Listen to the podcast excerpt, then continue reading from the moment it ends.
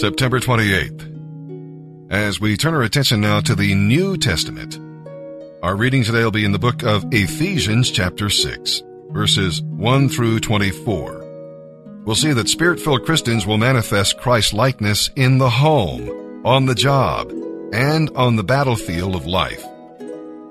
Listen, the bottom line here is if we don't learn to obey at home, we're not likely to be uh, obedient on the job or in the army of the Lord. In the same way, if we've not learned to take orders, we will not be too successful at giving orders, either as parents or as employers.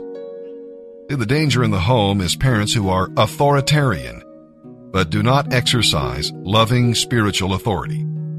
The danger on the job is the employee who is a, a clock watcher and uh, does not obey from the heart, and the boss who forgets that he is second in command and must one day give an account to the Lord.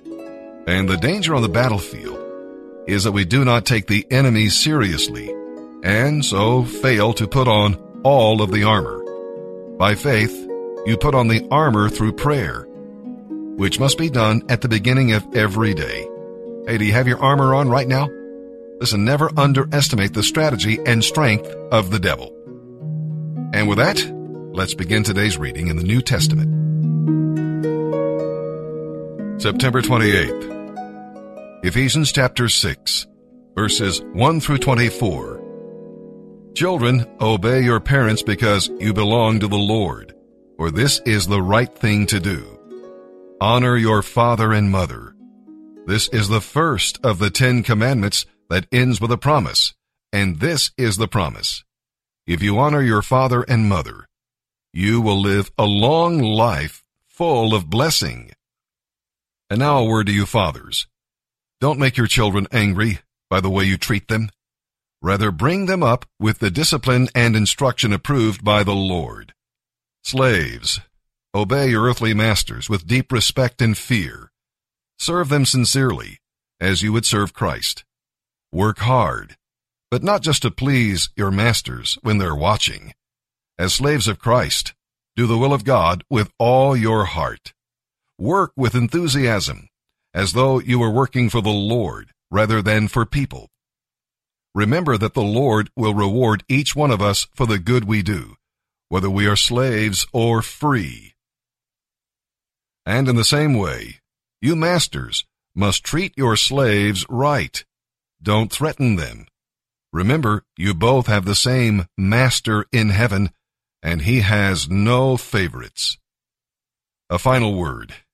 Be strong with the Lord's mighty power. Put on all of God's armor so that you will be able to stand firm against all strategies and tricks of the devil. For we are not fighting against people made of flesh and blood, but against the evil rulers and authorities of the unseen world, against those mighty powers of darkness who rule this world, and against wicked spirits in the heavenly realms. Use every piece of God's armor to resist the enemy in the time of evil, so that after the battle, you will still be standing firm. Stand your ground, putting on the sturdy belt of truth and the body armor of God's righteousness. For shoes, put on the peace that comes from the good news, so that you will be fully prepared. In every battle, you will need faith as your shield to stop the fiery arrows aimed at you by Satan. Put on salvation as your helmet, and take the sword of the Spirit, which is the Word of God. Pray at all times and on every occasion in the power of the Holy Spirit. Stay alert and be persistent in your prayers for all Christians everywhere. And pray for me too. Ask God to give me the right words as I boldly explain God's secret plan that the good news is for the Gentiles too. I'm in chains now for preaching this message as God's ambassador, but pray that I will keep on speaking boldly for him as I should. Tychicus, a much loved brother and faithful helper in the Lord's work, will tell you all about how I am getting along. I am sending him to you for just this purpose. He will let you know how we are, and He will encourage you. May God give you peace, dear brothers and sisters, and love with faith from God the Father and the Lord Jesus Christ. May God's grace be upon all who love our Lord Jesus Christ with an undying love. Hey guys, this is Jared. Um, up in third phase. Uh, I just real quick just want to give a shout out to all my brothers that are getting ready to finish. Travis, Justin, I love you. Justin, I appreciate all that you've done for me. Um, just thank you, Jesus. Yeah, pretty much. Thank you, brother Christopher. Hey, Phase One, Josh here. Just uh, saying I love you and can't wait to see you when you phase up. Keep on pushing, guys. Pray until something happens. I can't wait to see you when you phase up here into Phase Two. Just uh, we love you, and uh, I can't wait to see y'all. Just uh, keep moving on and pressing on. We know that you already know that you're, lo- you're loved up here. What's happening, everyone? This is Mike Wells, Phase Director. To the staff, coordinators, house leaders, and men in Columbus, you guys have taken Columbus and the refuge as a whole to a whole nother level in leadership and care. So thanks for all that you do. Keep up the great work, and it's a privilege to be a part of this team. God bless you guys and enjoy your day. Psalm 70, verses 1 through 5. You know, David was in a hurry when he wrote this brief psalm because God was not in a hurry. Three times he cried, Make haste and he ended with, do not delay, like Peter sinking into the water. He didn't have time, you know, for a long prayer. All he could uh, cry was, Lord, save me. Why does God delay answering your prayers? Well, surely he can see your desperate situation. He promises to give grace to help in time of need. That can be translated grace for well-timed help. Listen, your Father's timing is never wrong. When God waits, He may have a better gift for you than what you're asking Him for now. His delays are neither denials nor defeats. So put your times in His hands and wait on the Lord. Psalm 70, verses 1 through 5. For the choir director, a psalm of David, to bring us to the Lord's remembrance. Please God, rescue me. Come quickly, Lord, and help me. May those who try to destroy me be humiliated and put to shame. May those who take delight in my trouble be turned back in disgrace. Let them be horrified by their shame, for they said, Aha, we've got him now.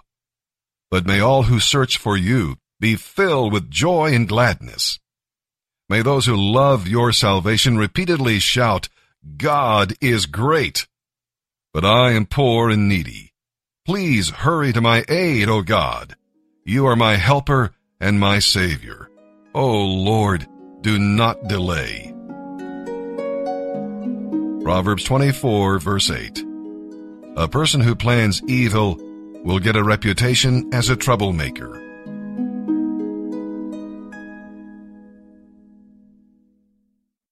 Where's our war cry? We don't even know that we're at war. We don't understand that we're in hostile territory. This isn't a time of peace. It's against the principalities and the powers that are puppeteering the people. And we are in a position to see souls set free. This has been the ancient war cry throughout all the generations of the Hebrew nation. Rock, Kasak. Where does it come from? Kasak, this is the Hebrew, the rock like oomph of the spiritually zealous heart, the game face of a mighty man tenacity of soul, the gritting of the teeth of the spirit inspired warrior, and the baring of those teeth to the enemy. Kasak is possessing a resolute and growling resolve for the glory of God, a flush of spiritual fervor, a tensing of all a soldier's muscles. There's a Kasak. We don't have that spiritually. We should. We don't. Because we don't know what we're engaged with. Did you know that you have the armory of heaven? That you have everything you need for life and godliness to push the enemy forces back. And so when you hear Kasak, your knuckles spiritually should immediately turn white, and you should find yourself gritting your spiritual teeth with a belligerence against the enemy he goes down. There are souls that must be saved. Okay, that's just kasak. The Hebrew statement is rak kasak. However, in the Bible, where that came from, it's kasak ematz. The other word that goes with it, amatz. It's heavenly audacity. It's rushing headlong into the most hazardous and impossible battles without pausing to consider the impossibilities.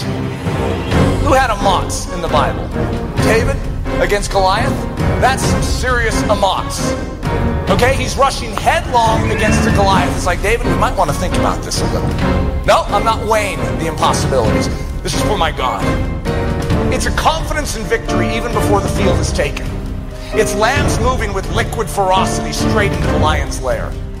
How about the three that overheard him in the cave of Adullam? Says, Oh, for a cup of cool water from the well of Bethlehem. Those guys had amatz. They go running out, break through a garrison of Philistines to grab a cup of cool water and then bring it back through the garrison. They're being hunted by Philistines the whole time, trying not to spill a cup of water. That's amatz. Mere men and women on earth are eaten up by the enemy. However, we're not just mere men and women of this earth. We are redeemed. We are bought with a price, and we've been changed into the body of Christ. Amatz means swift footed, all believing, super conquering, prevailing faith in the Lord of battles. What happens to the world if Christians once again get Kasak and Amatz? You know what the apostles had after Pentecost? Something came into them. What was it? You can say it very simply Kasak and Amatz. Spirit of God. He came in to win.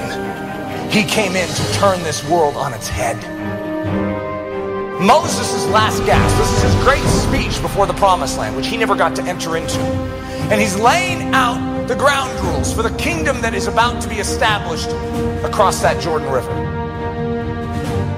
Be strong and of good courage. Kasak, Amatz. Fear not, nor be afraid of them. For the Lord thy God, he it is that does go with thee. He will not fail thee nor forsake thee. And Moses called unto Joshua and said unto him in the sight of all Israel, Kasak, Amatz. Be strong and of good courage. For thou must go with this people unto the land which the Lord has sworn unto their fathers to give them, and thou shalt cause them to inherit it. Well, what's happening there? The men and women of God are coming to take what was purchased, the promise. You were surrounded by 31 hostile empires. That's what they were headed into. 31 empires on the other side of that Jordan River. 31. This is where we are at as the Church of Jesus Christ, yet we are there without a war cry.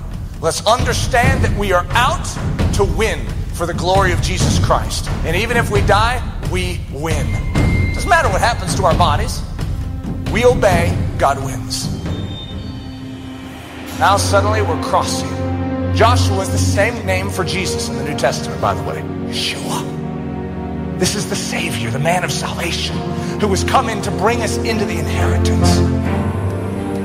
Be strong and of good courage. For unto this people shall thou divide for an inheritance the land which I swore unto their fathers to give them. Have I not commanded thee? Be strong and of good courage. Rock kasak. Be not afraid, neither be thou dismayed. For the Lord thy God is with thee, whithersoever thou goest. Rock kasak, Israel. Rock kasak, men and women of God Almighty all the powers of earth and hell that come against your soul, and all the powers of earth and hell that are puppeteering the lost masses, you hit them square in the teeth. And you show love to this world.